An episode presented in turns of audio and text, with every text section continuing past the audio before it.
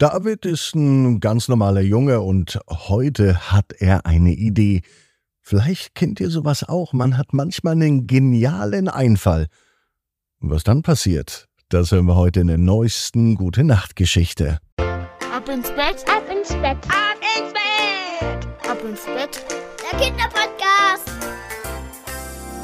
Hier ist euer Lieblingspodcast, hier ist Ab ins Bett, heute mit der tausendzwanzigsten Gute-Nacht-Geschichte. Ich bin Marco und freue mich mit euch gemeinsam jetzt auf das Reckeln und Strecken am Sonntag. Nehmt die Arme und die Beine, die Hände und die Füße und reckt und streckt alles so weit weg vom Körper, wie es nur geht. Macht euch ganz, ganz lang, spannt jeden Muskel im Körper an. Und wenn ihr das gemacht habt, dann lasst euch ins Bett hinein plumpsen und sucht euch eine ganz bequeme Position. Und heute Abend, bin ich mir sicher, findet ihr die bequemste Position, die es überhaupt bei euch im Bett gibt. Hier ist die tausendzwanzigste Gute-Nacht-Geschichte bei Ab ins Bett für Sonntag, den elften Juni. David und der geniale Einfall. David ist ein ganz normaler Junge. Es ist ein ganz normaler Tag. Es kann sogar der heutige Tag sein. David, der ist gerne in seiner Fantasie unterwegs. Ja, denn David ist ein sehr kreativer Junge. Er liebt es, neue Dinge zu erfinden und zu basteln. Heute sitzt er in seinem Zimmer und grübelt über eine Lösung für ein kleines Problem, das ihn aber sehr beschäftigt. Plötzlich hat er den genialen Einfall und er zaubert ihm ein Lächeln ins Gesicht. David rennt aufgeregt zu seinen Freunden und er erzählt ihnen von seiner genialen Idee.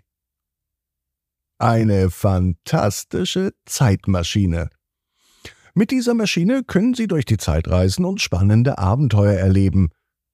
Begeistert von Davids Einfall beschließen sie, sofort damit anzufangen, und sie bauen gemeinsam die Zeitmaschine. Zunächst suchen sie sich alle Materialien zusammen, sie basteln, sie hämmern und sie bauen, bis die Zeitmaschine fertig ist. Am Ende ist sie ganz bunt und glänzt, sie hat viele Knöpfe und Hebel. Und alle sind gespannt darauf, sie zum Laufen zu bringen, denn sie möchten in die Vergangenheit reisen. Als die Zeitmaschine endlich fertig ist und einsatzbereit ist, drücken David und seine Freunde auf den Knopf und werden augenblicklich in eine andere Zeit katapultiert. Sie landen in der Steinzeit. Hier treffen sie auf Höhlenmenschen. Und sie erleben mit, wie die Höhlenmenschen Feuer machen und sogar einen Mammut jagen. Von der Steinzeit geht die Reise aber schnell weiter.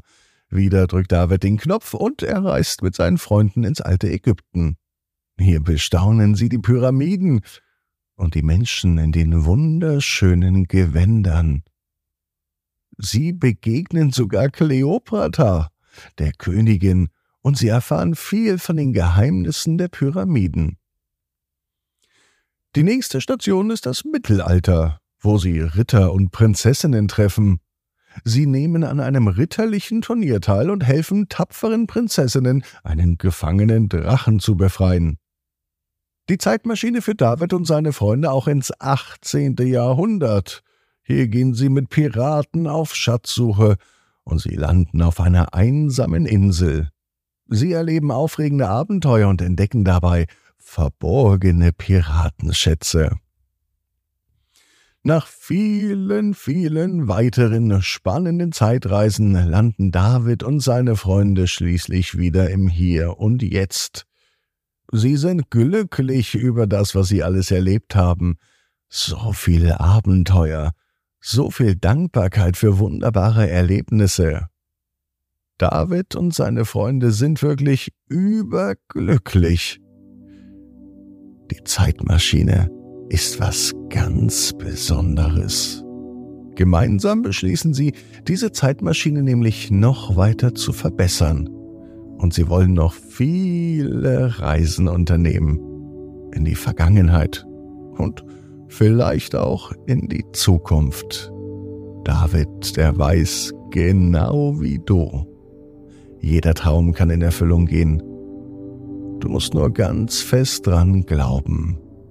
Und jetzt heißt's, ab ins Bett, träum was Schönes. Bis morgen, achtzehn Uhr. ab ins Bett punkt net. Gute Nacht.